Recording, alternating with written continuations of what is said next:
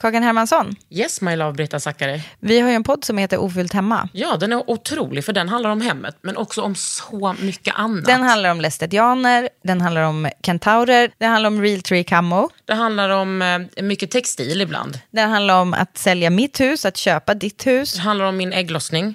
Alltid. Ja. Min också. Tack. Den heter Ofullt hemma och den finns där poddar finns. Hörs i podden, hej då! Ready to pop the question? The jewelers at BlueNile.com have got sparkle down to a science with beautiful lab grown diamonds worthy of your most brilliant moments. Their lab grown diamonds are independently graded and guaranteed identical to natural diamonds, and they're ready to ship to your door. Go to BlueNile.com and use promo code LISTEN to get $50 off your purchase of $500 or more. That's code LISTEN at BlueNile.com for $50 off. BlueNile.com code LISTEN. Det här är en podd från L. Hon har precis spelat in en Marvel-film i Hollywood. Och Hon heter Nanna Blondell och hon är en otrolig skådis. Och hon är här idag i podden Under huden med mig Kakan Hermansson. Under huden. Med Kakan Hermansson.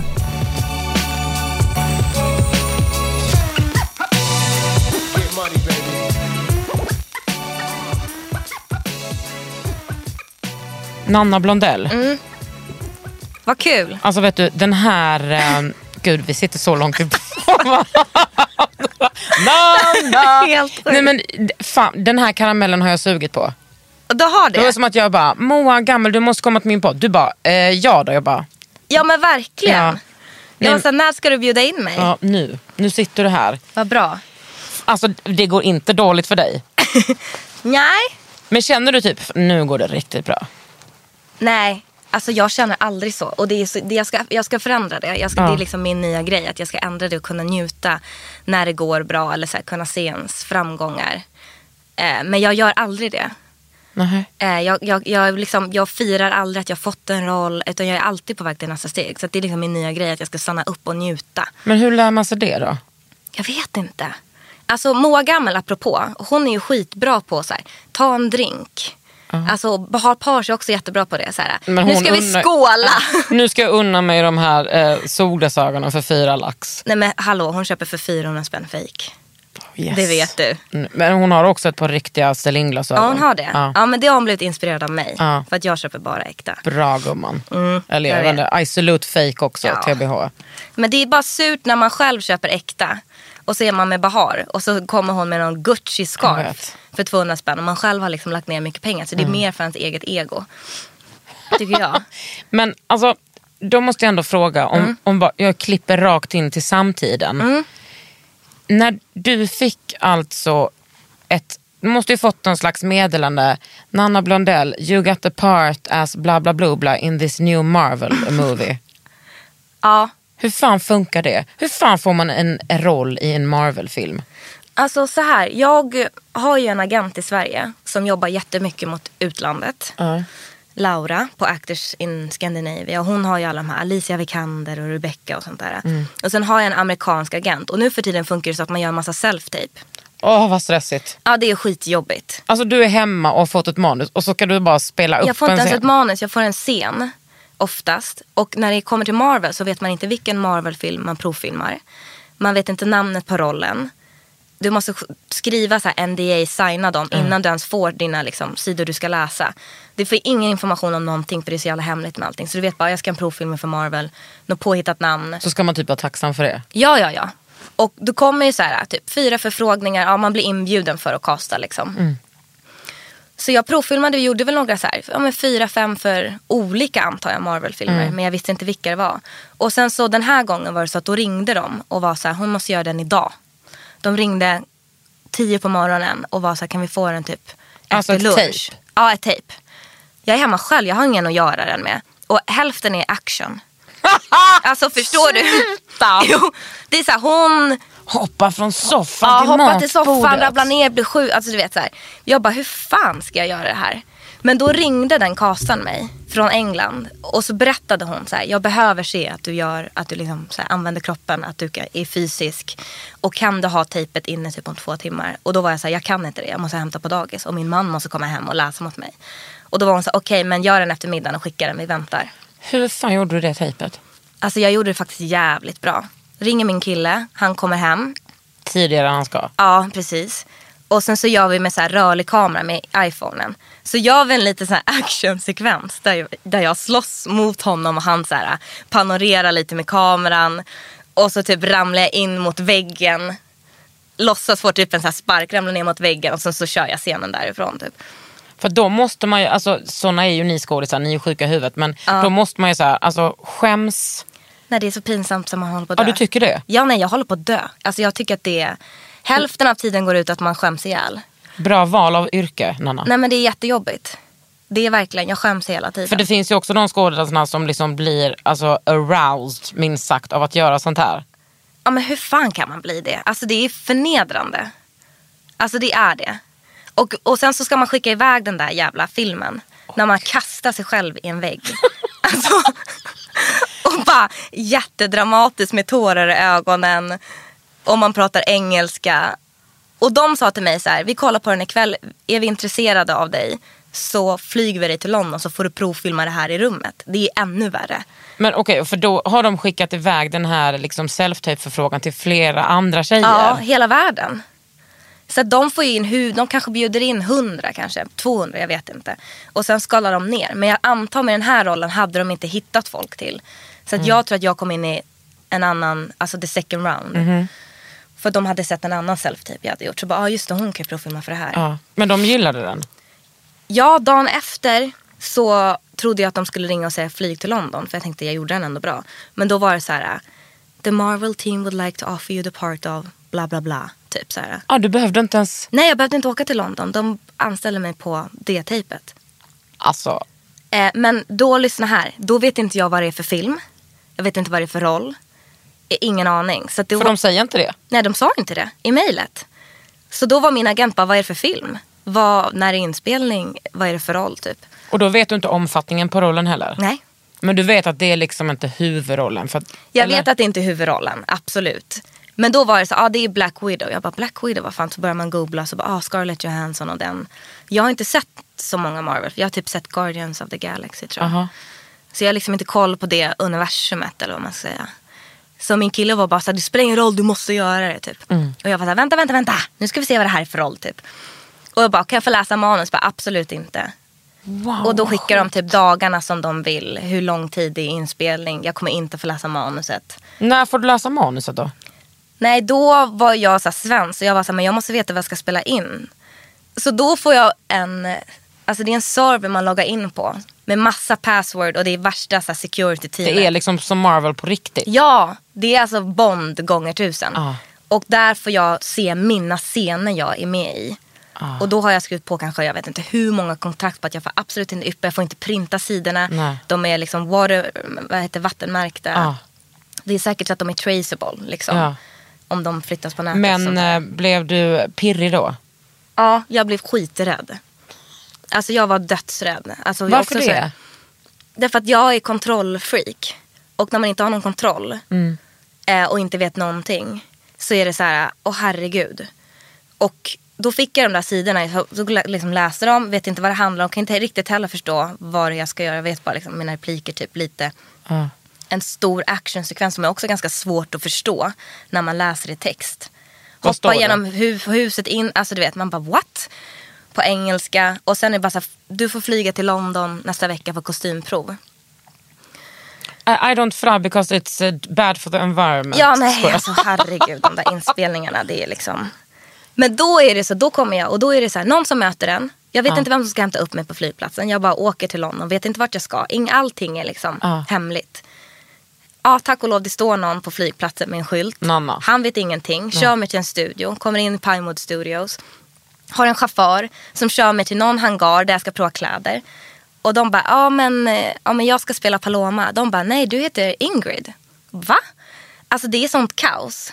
Och då är det 40 personer som kommer, mäter och sen bara, ja men nu vill äh, Stunt vill träffa dig. Då kör de mig bil till någon annan No, studio. I do my own stunt. Exakt. Och då bara, vi ska bara kolla liksom vilken eh, nivå du ligger på.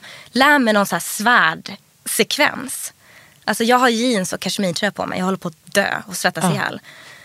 Och sen ska jag boxas med någon kille. De filmar det här. Och så bara, ah, jätte, jättebra. Ah, de, eh, de som har vapen vill träffa dig för att se vilken nivå du är. De får åka bil till någon annan hangar. Och typ stå i ett rum med en SUV. Och liksom, de har ett helt bord med vapen. Åh fy fan vad kul. Ja, det var skit. Och bara skjuta. Och bara, ja men det, det ser bra ut. Och sen bara tillbaka till kostym och sen flyga hem.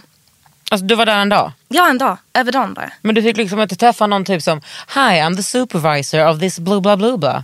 Nej, men det alla är ju såhär, I'm second, third, Ah. fourth, bla bla bla, AD eller någonting. Men där måste du ju ha sån enorm eh, alltså, tillit till din, eh, ditt manager heter ju inte. Vad heter, Vad heter det? Eh, yrke? Nej. Nej till din person som är din agent. Hon vet ju inte heller någonting. Men någon måste väl ändå varit så här att du har skrivit kontrakt och någon har löneförhandlat. Ja, då är ju lönen satt. Ja. Är Men- det bra betalt Anna? Nej. Det är okej betalt. Det är så här Marvel och alla de här stora vad jag har förstått liksom. Är att om du inte är på en viss hög nivå. Då, är de, då håller de liksom ner lönerna ganska mycket. Men absolut att det är bra pengar. Alltså jag kunde vara ledig ganska lång tid på det. Men det är absolut inte, jag bara I'm gonna be a millionaire. Menar, Nej. det, så är det inte. Du kan inte köpa tusen Old Celine. Nej jag kan inte det. Men vad, hur många inspelningsdagar hade du? Jag hade, de hade mig sex veckor. Så jag fick ganska bra deal. Och då var det tre veckor i början av sommaren, tre veckor i slutet av sommaren. Och så inkluderade det liksom rep. Och så filmade vi i Budapest, i England då på den här Pinewood Studios och i Marocko. Hur, hur eh, sjuk erfarenhet är det här? Jo men alltså det är ju svinkul. Men när man är i det så är det ju, så försöker man ju bara så överleva faktiskt. För att det är sån jävla stor apparat. Och man tänker så här, när, man har, när de har så mycket pengar i produktion så tänker man att man har jättemycket tid. Men det är lika kaosigt som det är på alla andra eh, shoots. Och det är så mycket folk. Så jag fick lite panik första inspelningsdagen. Och det var också min första dag att träffa producenten, regissören, Scarlett. Och det är sjukt mycket så här hierarkier. Och jag visste inte ens vad kameran var för att det är så stort. Det var så mycket folk. Men är det, liksom, finns det oskrivna regler? Typ så, ja men eftersom Scarlett är stjärnan då får inte du prata med henne om inte hon pratar med dig. Är det typ så? Absolut. Ja. Men, eh, men, och då måste man ju vara smart för vissa är ju inte det. De är ju så här, men jag skulle ju inte gå fram till henne och hälsa. Nej. Utan hon kom fram till mig. Men hon är ju en sån soft normal tjej. Ja, eller hur? Så att hon är så här, ah, du och jag ska spela imorgon. Hej, jag heter, oh, vad trevligt. Och vi repade ihop, hon bjöd in mig till sin trailer, vi skrev om scenen. Eh, som vi skulle göra ihop och så här. eh, Och Skrev ni regissör- två om dem själva? Nej, tillsammans med regissören och manusförfattaren och producenten. Ja, jag tänkte bara, hej. Ja, har- ska vi ändra lite här? Du, vad tycker du Scarlett? Ska inte vi... Wow. Men eh, har du sett resultatet? Nej, jag såg på monitorn eh, när vi filmade. Såg jag, Hur liksom. cool kände du dig? Jo men det är, alltså, det är så här uh, childhood. Jag har alltid velat göra en actionfilm. Ah. Alltså jag har alltid velat göra det. Och det får man inte säga som skådis för man ska vara så svår. Men alltså jag har ju de här dräkterna. Alltså det är bara så här. Ah. Och alla som jobbar kring det är ju liksom topp. Ah. Jag tror att jag, det här är ju jättedåligt för miljön. Men jag tror att jag flög till London i alla fall fyra, fem gånger för att fixa typ ett gummiband på min kostym. Alltså så i detalj är de. Också för att deras fanbase är ju så hysterisk. Ja, jag kan tänka mig det. Så att alla är så hysteriska med detaljerna liksom. Men alltså, Och sen är jag säkert bara med superkort i filmen. Alltså, men Anna nu är du ju liksom, nu har du ju ett steg in i Hollywood. ja man tror det. Men jag ser ju inte det. Alltså för att som skådis är man ju så här, man är ju bara, man gör ett jobb och sen är man tillbaka på noll. Men man är ju inte det. Det är det här, det här jag ska ändra mig. Men så känns det ju alltid. Jag tror många skådisar liksom dealar med den här jobbiga känslan av att man känner att man har gjort ett jobb och sen så vet man inte vad man ska göra. Nej. jag pratade med Evin till exempel häromdagen och bara shit det går så jävla bra och du vet och hon bara nej. Man alltid Ja. känner så här, man är så jävla projektanställd. Man Ja. kan aldrig vara säker på att, att man har nästa jobb. Att man är the it girl man känner att man är. Exakt. Fast ni, du och Evan är verkligen it girls. Alltså Ja, men- ni är verkligen så heta, alltså typ Gisem. Alltså, ni är Jag liksom älskar ett, de tjejerna. Ja, jag med. Ni är så jävla bra gäng. Men alltså vet du att vi är sånt jävla systerskap mellan Mm. oss faktiskt. Vad fint. Alltså det är verkligen, vi kan ringa varandra när vi har problem på inspelning eller fråga om råd. Vi berättar vad vi tjänar, vad vi har för kontrakt. Ah, alltså vi verkligen har så här varandras rygg. Har du gått i skolan med någon av dem samtidigt? Evin började i ettan när jag gick i trean Ja. på scenskolan. Så att jag träffade liksom henne under ett år i samma. Ja. Och Gisem gick hon... Hon gick i Göteborg eller Malmö Nej, Malmö gick hon, va? Mm. Malmö, ja. Men, det, ja. Men hur började liksom din skådespelar... Alltså hur började du din första relation till att ens tänka att man kunde ha det yrket? Ah shit, alltså jag gjorde en jävla skolpjäs i plugget. Var, var är du uppvuxen? Vasastan Och? och Skärholmen. Ja, precis. Så att jag dubbel där. Eh, Min pappa bodde i Skärholmen och mamma i Vasastan. Men jag gick i plugget i Vasastan. Ja. Så jag gick där och jag har alltid varit jävligt dålig i skolan.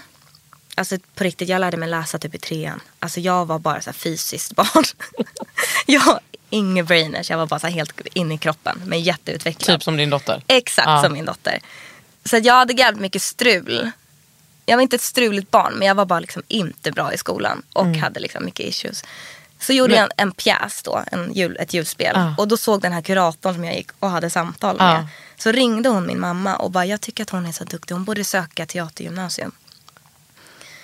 Eh, så då gjorde jag det. Sökte jag Serolatin, Mm. teaterlinjen. Och så kom jag in, hade ingen aning, hade aldrig läst en pjäs, aldrig sett en teaterföreställning i hela mitt liv. Fattade ingenting men blev bara helt kär. Men också, gick du där med liksom massa så kulturbarn? Ja, jag hade ju så Elsa Billgren i min Ja. klass och de här musikklasserna. Alltså, och alla de här Gustav Skarsgård hade ju gått där. Mm. Så jag hade ju, så det var ju där jag lärde mig liksom, ja det finns en scenskola. Ja. Dramaten, Stadsteatern. Alltså det var då jag fick allt så här Mm. Men vad, vad, har du för, vad jobbar dina föräldrar med? Min pappa delade ut reklam. Men han är utbildad liksom, professor i engelsk litteratur. Var är han ifrån? Ghana. Wow. Ja. Alltså, Nej men verkligen. Och han bodde i Skärholmen då. Ja. Och liksom jobbade hela tiden med att dela ut reklam. Och min mamma är ekonom. Mm. Eh, ensamstående då med fyra barn. Eh, Och sjukskriven då under största delen av min barndom typ. Hon är utbränd liksom och har haft överfunktion i sköldkörteln, så giftstruma. Ja, lugn och ro fanns inte. nej. Och sen har jag hur mycket syskon som helst. På båda sidorna? På eller? båda sidorna. Ja. Så jag är yngst hos mamma och äldst hos pappa. Ja. Och jag tror att jag har åtta syskon. Typ. Jag är inte helt Kan säker. tillkomma några till. Absolut. Ja. Det, det är några där som Men är. har du liksom varit eh, väldigt så ansvarstagande då, alltså där du har varit äldst? Nej, det tror jag inte. Jag var nog, eftersom jag, är, jag var nog mer ansvarstagande hos morsan. För att eh, jag är sladdis där. Ja. Och min mamma var liksom jävligt sjuk. Var så himla sjuk. Så där var jag nog mer ansvarig. Hos pappa var det bara så High Chaparral. Alltså de hade också alkoholproblem. Så att där var det liksom bara så här. äh, Jag vet vi bara gled runt och höll på att busa liksom. Ja, man fick crazy. ta vad som fanns. Ja, precis. Wow. Så jag skulle nog säga att jag egentligen är ett mittenbarn. Ja. Och när tänkte du så, fan scenskolan, där ska jag gå? Ah, fuck. Alltså, det var väl någon på, på Södra Latin som berättade att det fanns en scenskola. Och då var det så här, ja men där vill jag gå. För jag visste att jag ville bli skådespelare. Och jag visste så här, om jag ska ha en chans typ att ens jobba i den här så måste jag utbilda mig. För annars kommer jag inte få jobba. Och sen har man ju kämpat hela tiden med så att går det ens att jobba? Alltså om man tänker tillbaka då, då såg man ju inte svarta skådespelare. Nej. Alltså i film och tv. Så det var ju så här, nej det är inte trovärdigt. Jag visste inte ens om jag skulle kunna komma in på scenskolan. Nej men då, då liksom lärde man ju känna folk runt i som höll på med teater. Och sen så fanns det ju min älskade vän Bahar Pars. Som var så här, du kan läsa med mig inför scenskolan. Kände du henne redan då? Jag kände henne lite grann. Jag hade sett henne på scenskolan när hon gick. För när hon, det finns ju liksom en generation över mig som var liksom, jag tror att de kallade det för mångkulturens år. Jag vet inte om hon har berättat om det. Där de tog in massa, Det var första året, första gången de gjorde det. ja precis. Och då visste man ju vilka de var. Så att jag liksom kände till henne. Min första så här, jag hade varit på scenskolan med någon polare och kollat på det så här, när de skulle gå ut. Och då bara går upp på scenen och typ flashar pattarna eller något sånt där. Såklart. Klart hon gör. Så jag visste, kände till henne och tyckte typ att hon var jävligt cool och häftig och var typ lite rädd för henne. Och sen så ringde jag henne. Nej. Fick tag på hennes nummer och var så kan du läsa med mig för scenskolan? Och hon bara, absolut kom hem till mig typ. Så kom jag hem till henne så hade hon så här morgonrock på sig och bara, ah, men du kan bara börja med texten, jag går runt lite. Så bara lämnade hon mig. Nothing has changed. Nej men alltså. Alltså ingenting har förändrats. Förstår du att jag kommer in till henne och står i hennes kök. Ska börja med en Shakespeare-monolog och hon bara går ut och Ja. går typ runt och städar. Och jag står och bara så här. Kör den här monologen och hon bara kommer in ibland och bara bra men eh, slu, eh, höj slutordet. Du går ner på alla slutord. typ. Jag bara okej. Va, hur, hur länge sedan är det här? Alltså jag gick ut 2013 så det var ju tre år. Ja vad blir det? 2010. Ja, Jag var 24, 23 kanske. ja. Något sånt där. Och hon hade inte barn. Jo hon hade barn. Vet du fan vad barnet var? Hon hade barn. Vadå, Hon är inte så... Ja, hon, är, nej, men hon är ju typ sju, åt, nio. Hennes Ja, dotter nu ju. Ja, det måste ju stämma. Ja. Ja, Kom du in på första? nej. För fan. Jag, jag sökte direkt efter jag hade gått ut latin. Sprack i första. Jag gick in och skrek en monolog, så fröken Julie. Och bara döda mig också, döda mig. Åkte ut på första. Sen blev jag programledare på MTV. Om du kommer ihåg det här. Oh my Ja. god! Vilket också var helt sjukt. För jag hade bara varit ute och festat så var det en tjej som bara, fan du ser cool ut. Vill du bli VJ? Och jag bara, ah, varför inte? Och vem gjorde du det? Var det då Kire var? Eller var det Ja, liksom... Kire var där då. Åh gud, vilket jävla gäng alltså. Ja, Kire var där. Per Lernström var också där då. Just Ja, det! Och jag skulle läsa MTV News. Alltså, Alltså ja, det fanns det ett bättre it-girl-jobb än att vara VJ på MTV. nej, ja, men vet du, jag kommer ihåg Lykke Li, hon sa till mig så här, ja, alltså nu, nu är du liksom på toppen. För vissa går det bara så enkelt. Men så kommer jag ihåg att hon sa easy come, easy go. Nej, thanks best friend. Kolla Men jag, på... det var så jävla cool då, men jag vantrivdes som fan. Ja. Hur länge var du där då? Åtta månader bara. Ja. Du bara, jag gör det här, jag ska bli faktiskt skådis. Ja men jag tänkte att min karriär var över. Jag var så här, nu tog jag det här jävla programledarjobbet så nu är det kört för mig att bli skådis. Nej. Trodde jag. Ja. Och när kom du in då? Jag kom in typ eh, två, tre år efter det. Men jag sökte scenskolan fyra gånger. På fjärde försöket kom jag in. Men hade du då massa kompisar som kom in innan dig? Och... Jag hade det, men, jag hade, men också för mig var det så här, det fanns en bild som hängde på, du vet när man har så här, eleverna så hänger det så här på väggarna. Det var en svart tjej som hade gått tio år innan mig. Som jag så gick och tittade på och bara shit. Att det bara gått en svart tjej på scenskolan i Stockholm. Och det var tio år sedan. Så jag var så här, shit jag måste få dem. Alltså jag kommer ihåg att jag hade så här strategin. De, jag tänkte så här, kolla på Idoljuryn och var så här, de måste tro att de har en oslipad diamant. Ja. Så de andra gångerna hade jag gått in helt som mig själv. Med mina kläder och vet, så här, jag var programledare och varit så lite tuff och cool. Nu bestämde jag mig att jag ska gå in i mjukiskläder, vara osminkad. De ska tro att de har hittat mig på gatan typ. Och det var då jag kom in. Ja. Men alltså, liksom, gjorde du om din personlighet? Ja, gud ja. Alltså jag var så här ödmjuk. Du vet, var barfota på de här uppvärmningarna. Du vet, så här, verkligen så här scenskoleelev. Ingenting så här kaxigt eller liksom showigt eller så här coolt överhuvudtaget. Nej. Det är att folk gillar att se, folk älskar de här storiesarna när man bara hittat någon så här. Ja. Men gud jag ser det finns något där. Gud, den där stackars forma." svarta tjejen. Ja, exakt. Vem gick i din klass? Andreas T. Olsson. Han är på Dramaten nu. Vi var en stor klass. Fredde Åsblom, Simon Reitner. Det är mycket folk. De flesta jobbar på teatern liksom. Filmar inte så mycket. Albin Grenholm. Mm. Han gick i min klass. Vi var fyra tjejer och resten killar. Oj, Ja, varför det? jag vet inte fan. De tyckte väl att killarna var talangfulla. Typ. Ja, men, Eller något sånt tror jag. åh, gud, de här konsthögskolorna, alltså, så, Nej, men- så är det ju med Konstfack också. De hade ju liksom, på den institutionen Mm. som hette, den hette Storytelling nu, som, het, som hette Grafisk form och design, Mm. alltså GDI. Illustration och, och eh, du vet, fonts och sånt. Ja, men teckningar och grejer. Mm. Eh, där tog de ju in, alltså hur många år som helst, sex killar och sex tjejer. Mm. Varje år, även om det var 80% tjejer som sökte. Ja men så är det ju nu också. Bara men sluta hata kvinnor. Jag vet. Och sen när man kommer ut i arbetslivet då är liksom 80% manliga roller. Precis. Och sen är det också att, eh, jag menar, att tjejer typ bränner ut sig under skolan. Ja, ja. Att vi är så jävla över... Liksom, vi bara jobbar ihjäl oss Ja. hela tiden. Ja. Alltså jag kommer ihåg sommaren innan Evin skulle börja Mm. på, eh, på scenskolan. Vi träffades på en fest. Och jag bara, Evin, alltså you're in for a treat. Också störigt att en vit person säger Ja, det. Jag ja. bara, du, alltså, du kommer få sån jävla chock. För jag fick en chock när jag började Ja. på Konstfack. Alltså, eh, ändå som vit men som, liksom- alltså, så klassmässigt fick jag en chock. Nej, det hade jag också. Ja, och jag bara, du kommer få en sån jävla chock när du börjar Mm. där. Och sen kom jag ihåg att hon sa det. Hon bara, du sa det till mig men jag fattade liksom inte vilken slags chock det var. Nej, alltså jag var helt jävla utbränd efter den där skolan och Mm. jag trivdes verkligen inte.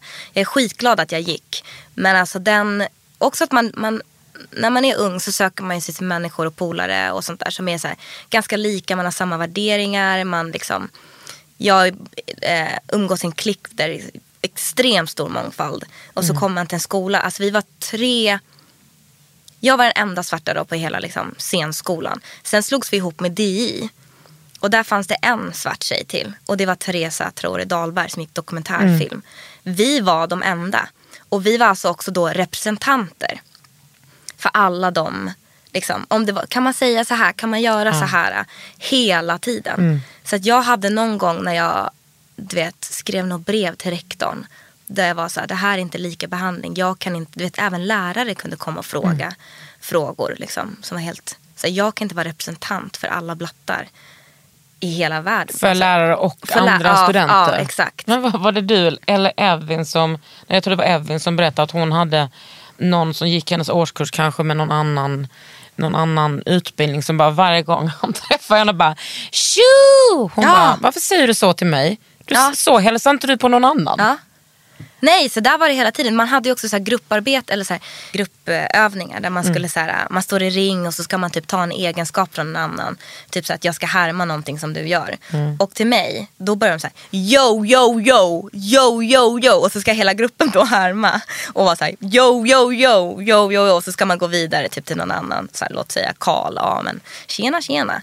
Så var det, mycket sånt var det på den skolan. Och då blir man ju den, eh, den jobbiga svarta tjejen om Ja. du skulle vara arg hela tiden. Ja, ja, jag var arg hela tiden. Men tänkte du liksom under, under utbildningens gång bara hur fan ska det här gå? Ja, hela tiden. Så tänker jag fortfarande.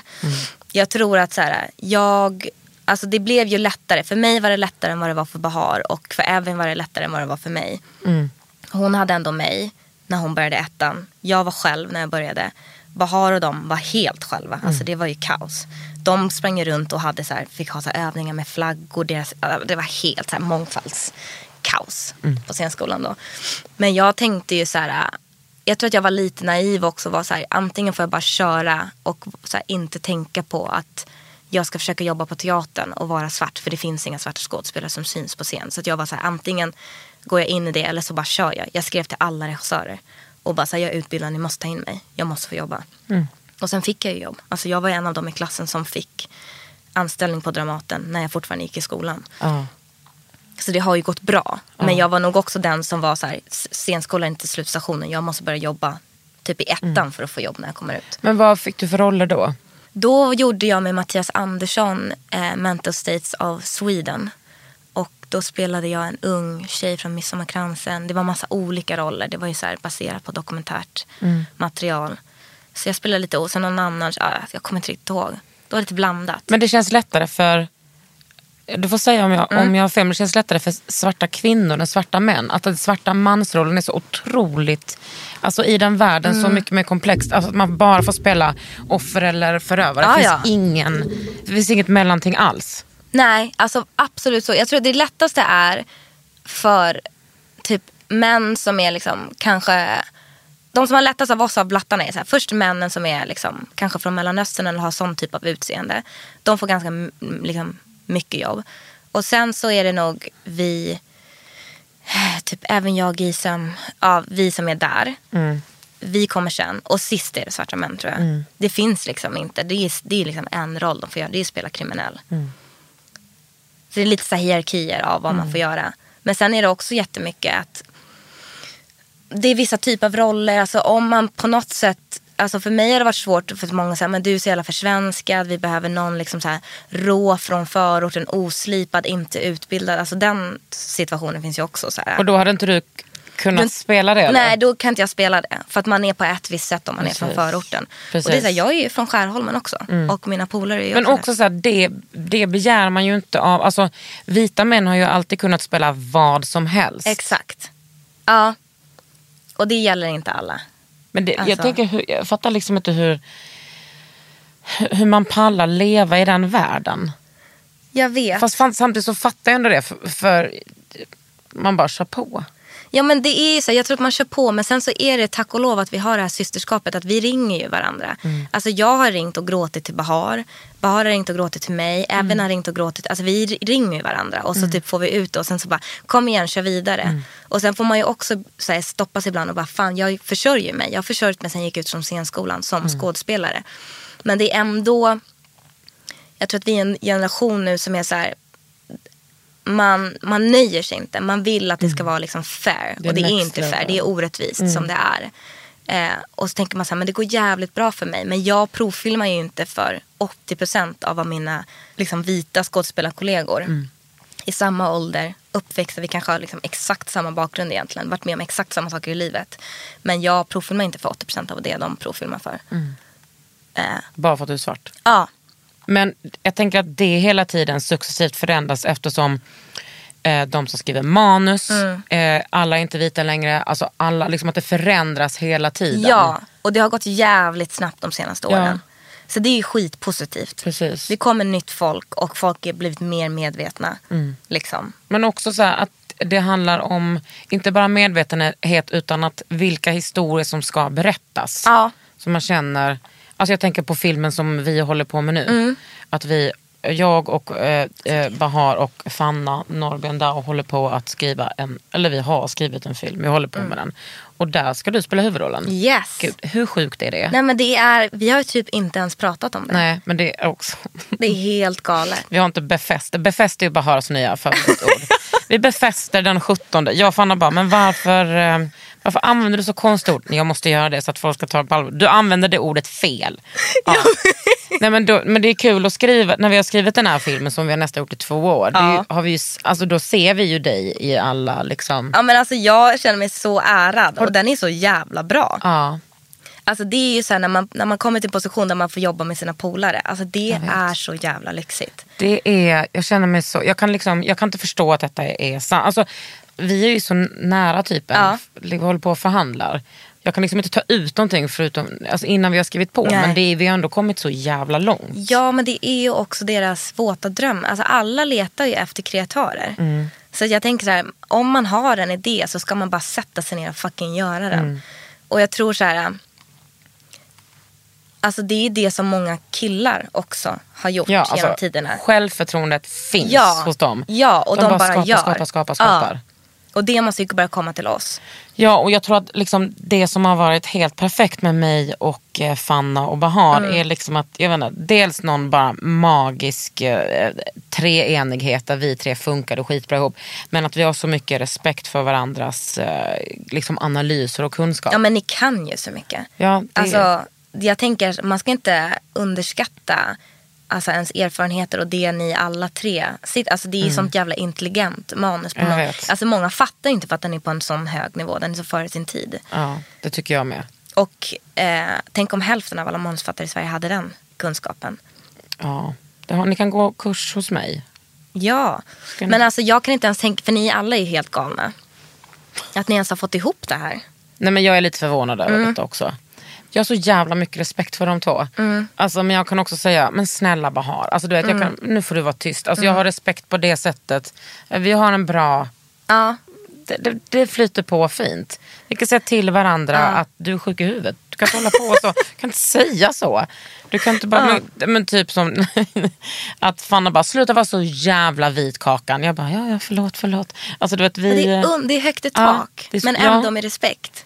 Precis. Och det är skönt också att få jobba på sina egna villkor. Ja. Och det är väl också därför alla vi, alltså spe- speciellt Bahar som Mm. har så mycket erfarenhet i den här världen, har fått kompromissa så jävla mycket och bara, nej men jag orkar inte längre. Nej. Jag orkar inte kompromissa längre. Och det blir också så tror jag, när man väl har satt igång och göra själv. Då går man liksom inte med på andras liksom fjuttiga, dåliga idéer. För att man själv bara, jag har redan börjat i min eget skapande. Alltså det blir svårt att gå tillbaka då och vara liksom vara en skådis som går in och säger dåliga repliker eller stereotypa roller eller sånt där. När man Men- väl har öppnat den dörren. Under huden. Cool fact a crocodile can't stick out its tongue. Also, you can get health insurance for a month or just under a year in some states. United Healthcare short term insurance plans, underwritten by Golden Rule Insurance Company, offer flexible, budget friendly coverage for you. Learn more at uh1.com. Hey there, it's Michelle Norris. I'm host of a podcast called Your Mama's Kitchen. When I travel, I'm usually looking for a way to find a taste of home when I'm not at home. And one of the things I love to do when I am at home is entertain. And Airbnb allows me to do that. When I was in California recently, I rented a house that had a great kitchen. And when we were sitting around the table, we we're all thinking, we're in someone else's house. Someone could be in all of our homes as well. If you have a home, but you're not always at home, you have an Airbnb. Your home might be worth more than you think. Find out how much at airbnb.com/slash host.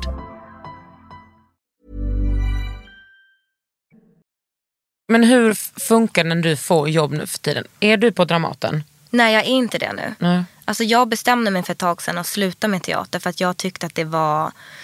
Så jag har ju bara varit på en teater. Jag har ju varit, varit på Dramaten typ i tre år direkt efter scenskolan. Och sen så fick jag scenskräck. Och Var det bara pluppa upp en dag? Ja, alltså helt galet. Jag var sjuk. Och höll på att skriva på en annan film med Bahar. Och filmade och var på Dramaten. Jag, jag är utbränd, typ. Ja. Utmattad. Svimmar typ på scenen. Springer av mitt under föreställningen och svimmar bakom scenen. Och sen var jag bara så här, nej gud jag kommer få sparken, gud. All, hela publiken fick gå hem.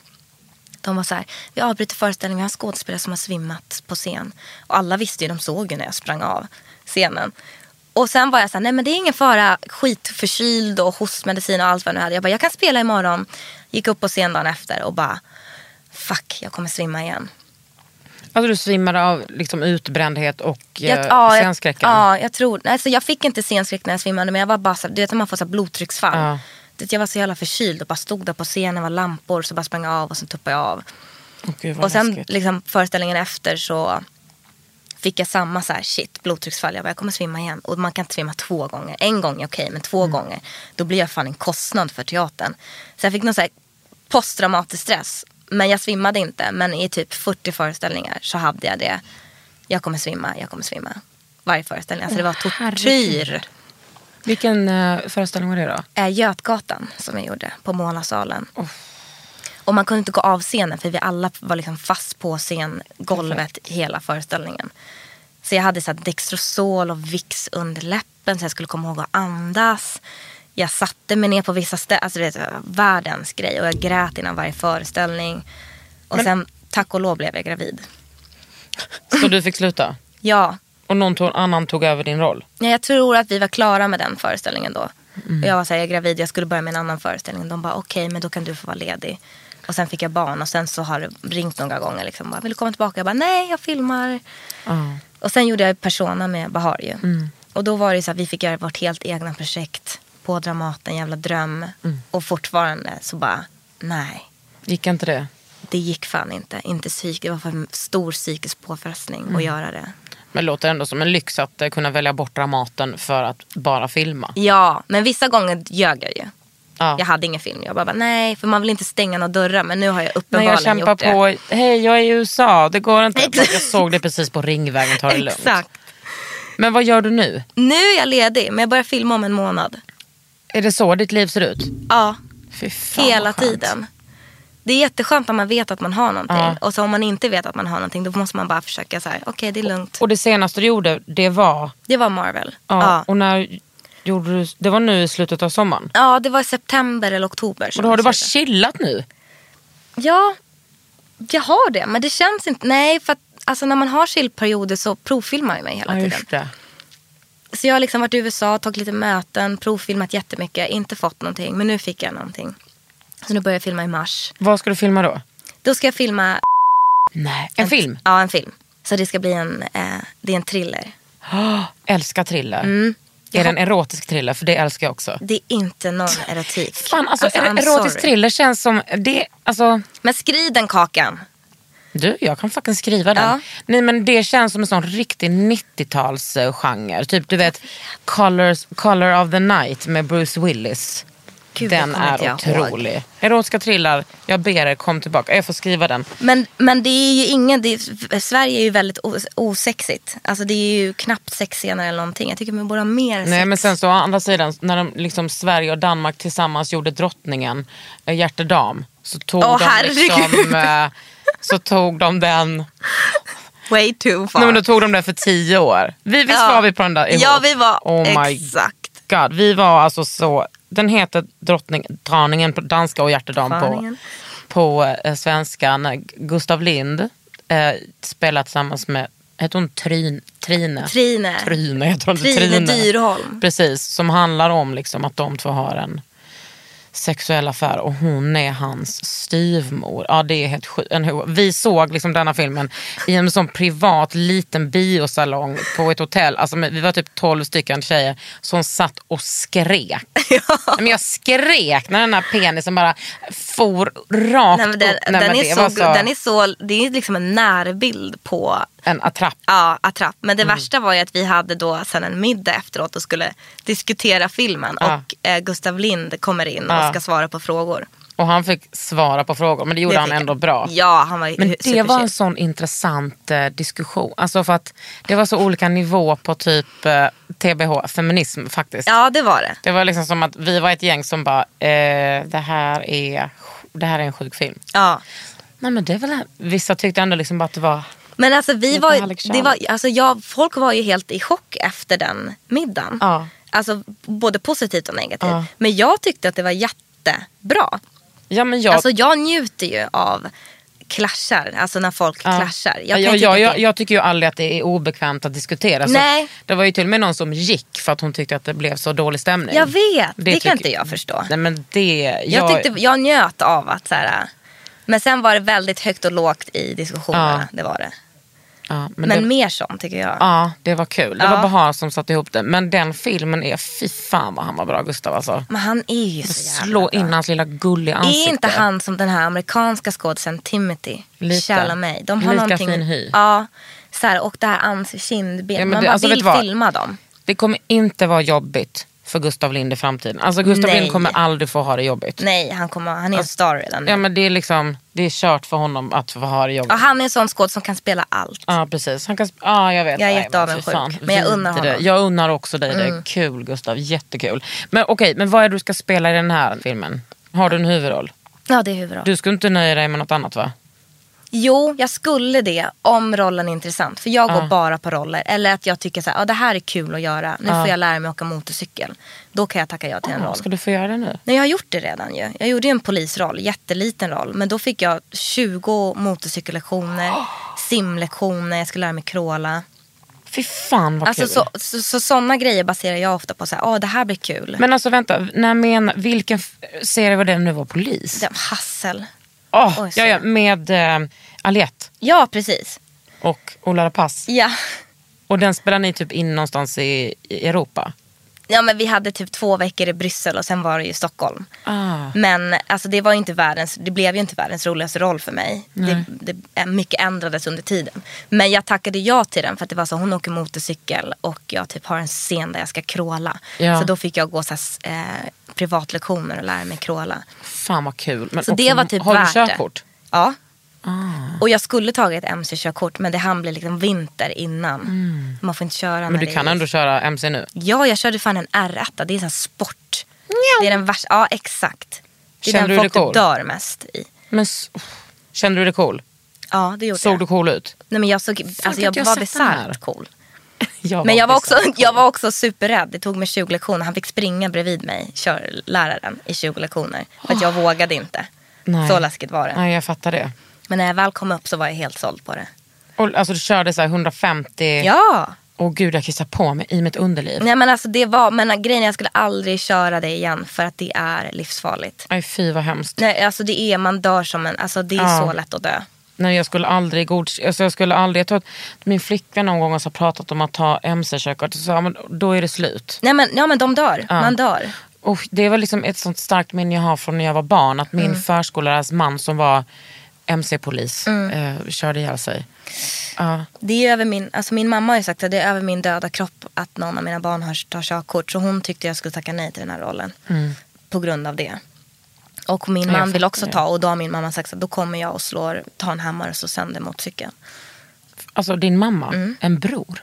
Ja. En nej, men mor alltså, och en bror. Och min mamma bara, men du bestämmer inte över mig. Jag bara, nej men hon kommer göra det. Det, Ja. är, det är så. Du, hur länge spelar man in en film då? 25 dagar typ. Ja. Så det är bara en månad. Ja. Och vet du vad du ska göra sen? Nej. Nej men du får hålla, september, oktober kan du inte hålla på och göra någonting annat. Nej jag vet, så, så där säger ni och så kommer det komma till september, oktober. Så bara nästa år, du vet det tar ju hundra år med filmer. Ja, jag vet. Men jag sa i alla fall att vi inte skulle göra det på sommaren. För då vill jag vara ledig.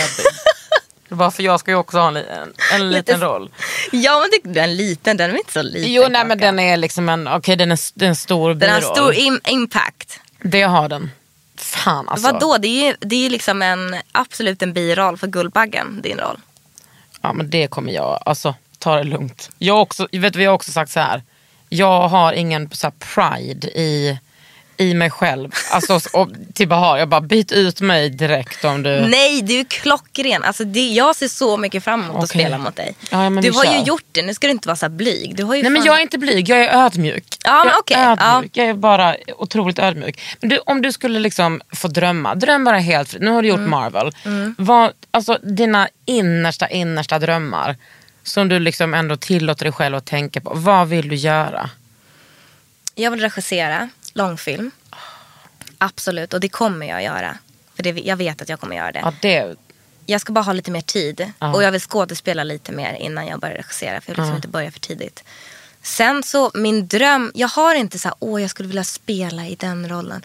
Jag skulle vilja ha en karriär där jag har så möjlighet att läsa manus och intressanta roller och spela olika och jobba med feta människor och resa. Och jag älskar att jobba utomlands.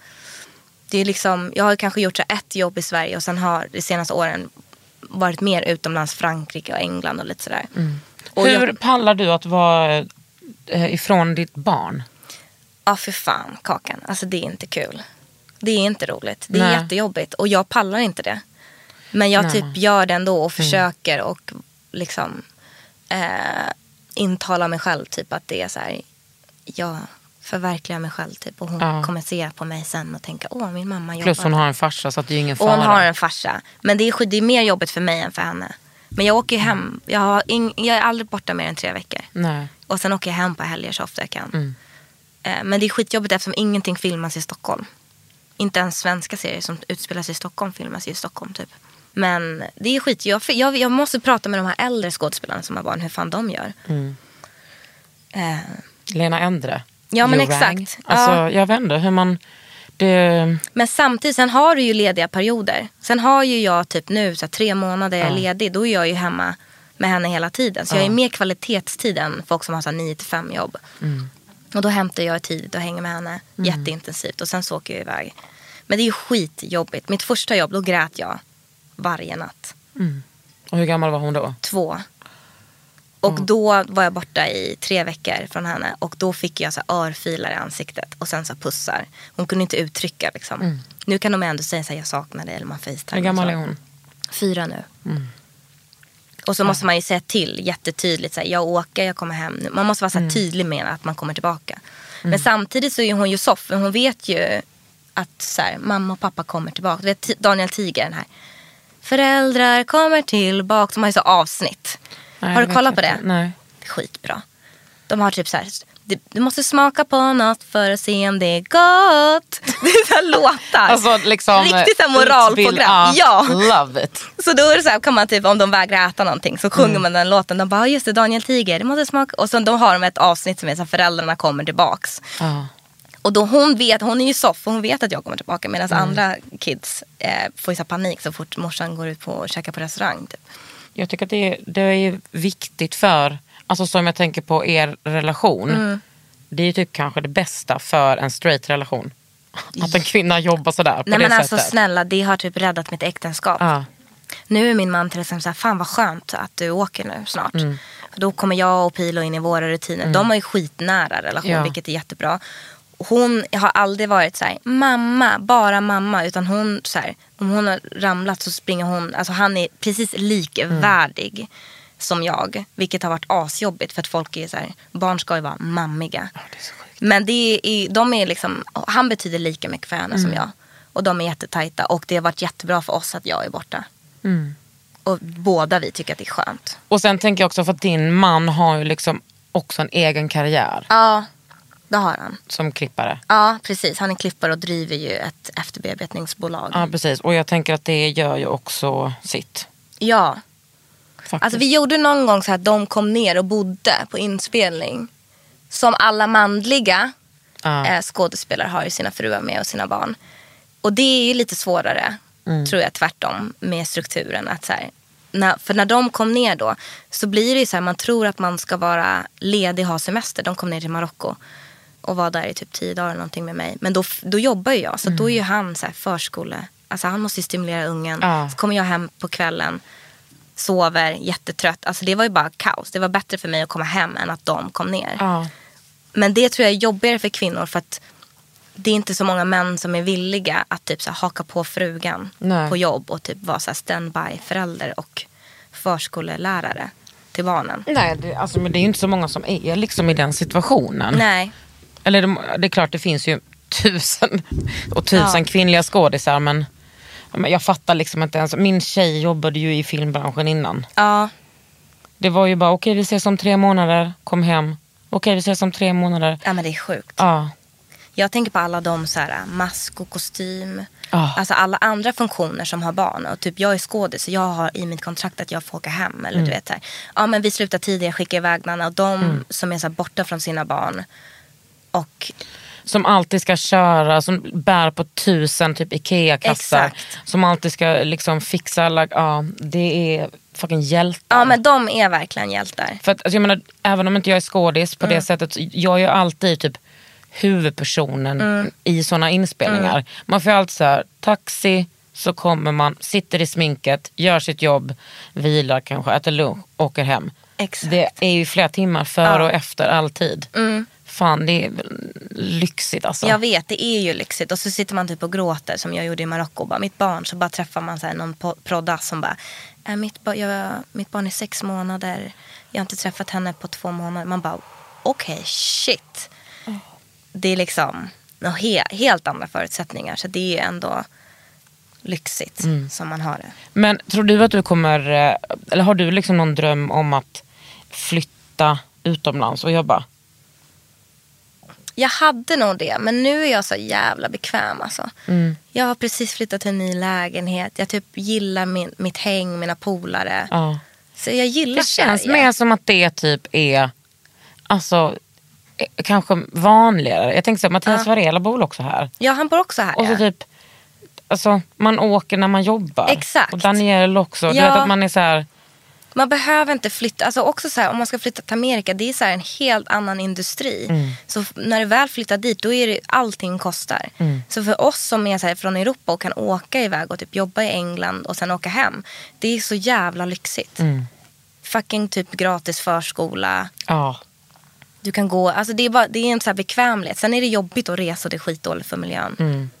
Men jag tycker också att det känns så soft att man en konservativ, det kanske inte är så konstigt, men liksom att man prioriterar familjen. Ja. Att man inte behöver göra avkall på det som man tycker är en trygghet. Liksom. Ja. Nej, men så är, jag tror att det förändras jättemycket också. Att nu kan ju också folk skaffa... Hör du min mage? Ja, absolut. herregud. Hoppas att lyssnarna hör. Ja, jag hoppas det. Nej men att folk vågar skaffa barn.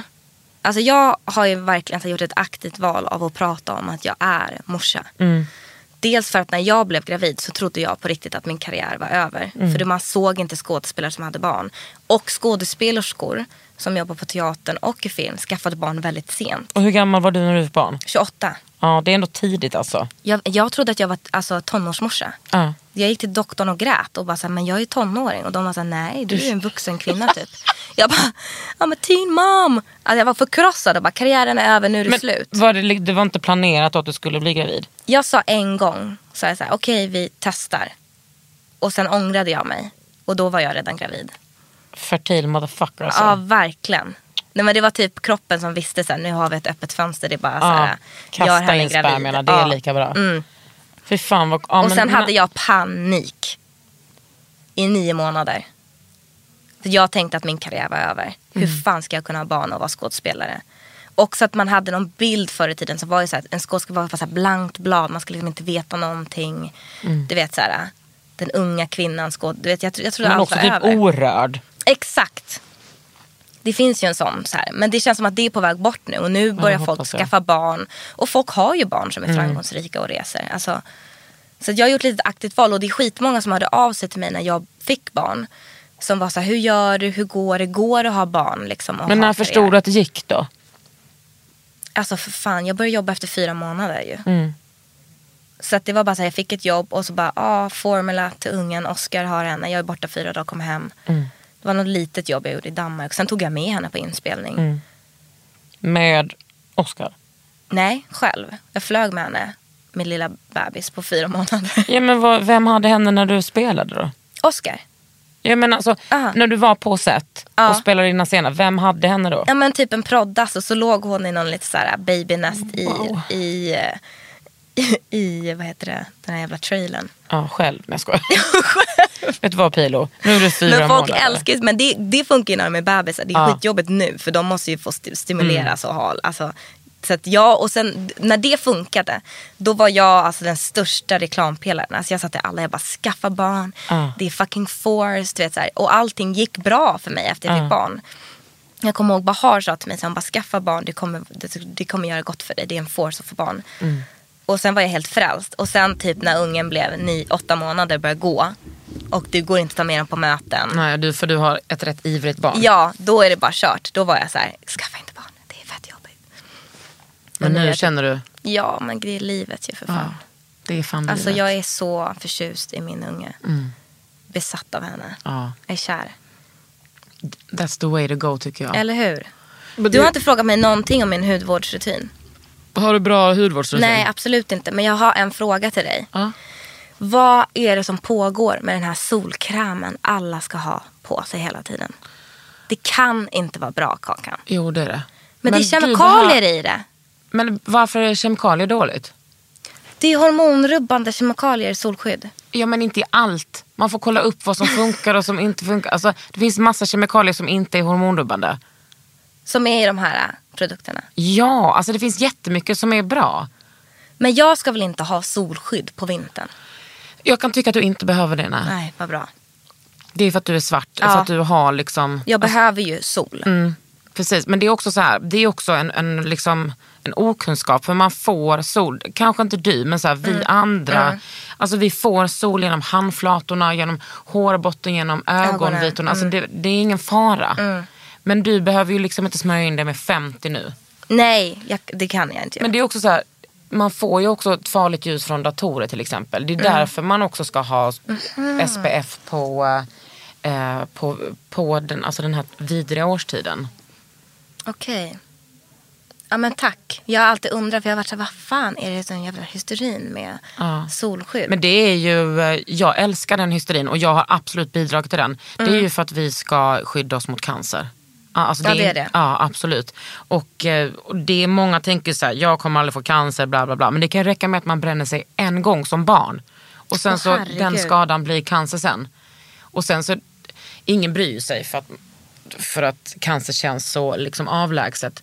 Men om man säger så här, Mm. solen står för 90% av hudens åldrande. Du kommer få rynkor, då smetas det in till höger och vänster. Ja, exakt. Jag är faktiskt jävligt noggrann med det. Mm. Och tjatar. Du vet på inspelningar och sånt, då går jag runt med solkräm. Mm. Alltså, eh, jag hade som en sån, från Coola heter det, som en primer med Mm. SPF. Den gick jag liksom runt med. Du vet till fotografen, jädrar. bara smörjde, alltså sprayade på alla som jobbade. Du vet att, som ett sånt miljöombud, fast ett hudombud. Okej, får jag fråga dig en sak till? Har du ett bra tips på en bra solskydd för mig då på sommaren? Som inte gör att man blir blå, skimrande i ansiktet. Ja men då kan du ju använda sån där till exempel sån spray. Mm. Det är bra, men det finns ju också, har du testat Eucerin? Nej. Det är liksom billigt och bra. Det är toppen. När sommaren kommer då ska jag hjälpa dig med det Mm. Ja, här. men hjälp mig då. Mm. Du lyssnar på Under huden med Kakan Hermansson och Nanna Blondell. Oss kommer du se lite senare i en film som vi håller på med. Tack för att du kom Yay! hit. Tack själv.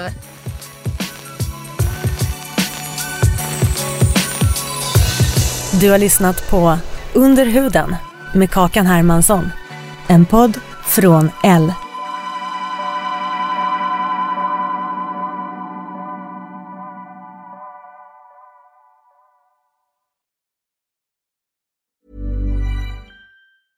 A lot can happen in the next three years. Like a chatbot may be your new best friend. But what won't change? Needing health insurance. United Healthcare Tri Term Medical Plans are available for these changing times. Underwritten by Golden Rule Insurance Company, they offer budget friendly, flexible coverage for people who are in between jobs or missed open enrollment. The plans last nearly three years in some states, with access to a nationwide network of doctors and hospitals. So, for whatever tomorrow brings, United Healthcare Tri Term Medical Plans may be for you. Learn more at uh1.com. Imagine the softest sheets you've ever felt. Now imagine them getting even softer over time. That's what you'll feel with Bowl and Branch's organic cotton sheets. In a recent customer survey, 96% replied that Bowl and Branch sheets get softer with every wash. Start getting your best night's sleep in these sheets that get softer and softer for years to come. Try their sheets with a 30-night guarantee. Plus, get 15% off your first order at bowlandbranch.com. Code BUTTERY. Exclusions apply. See site for details.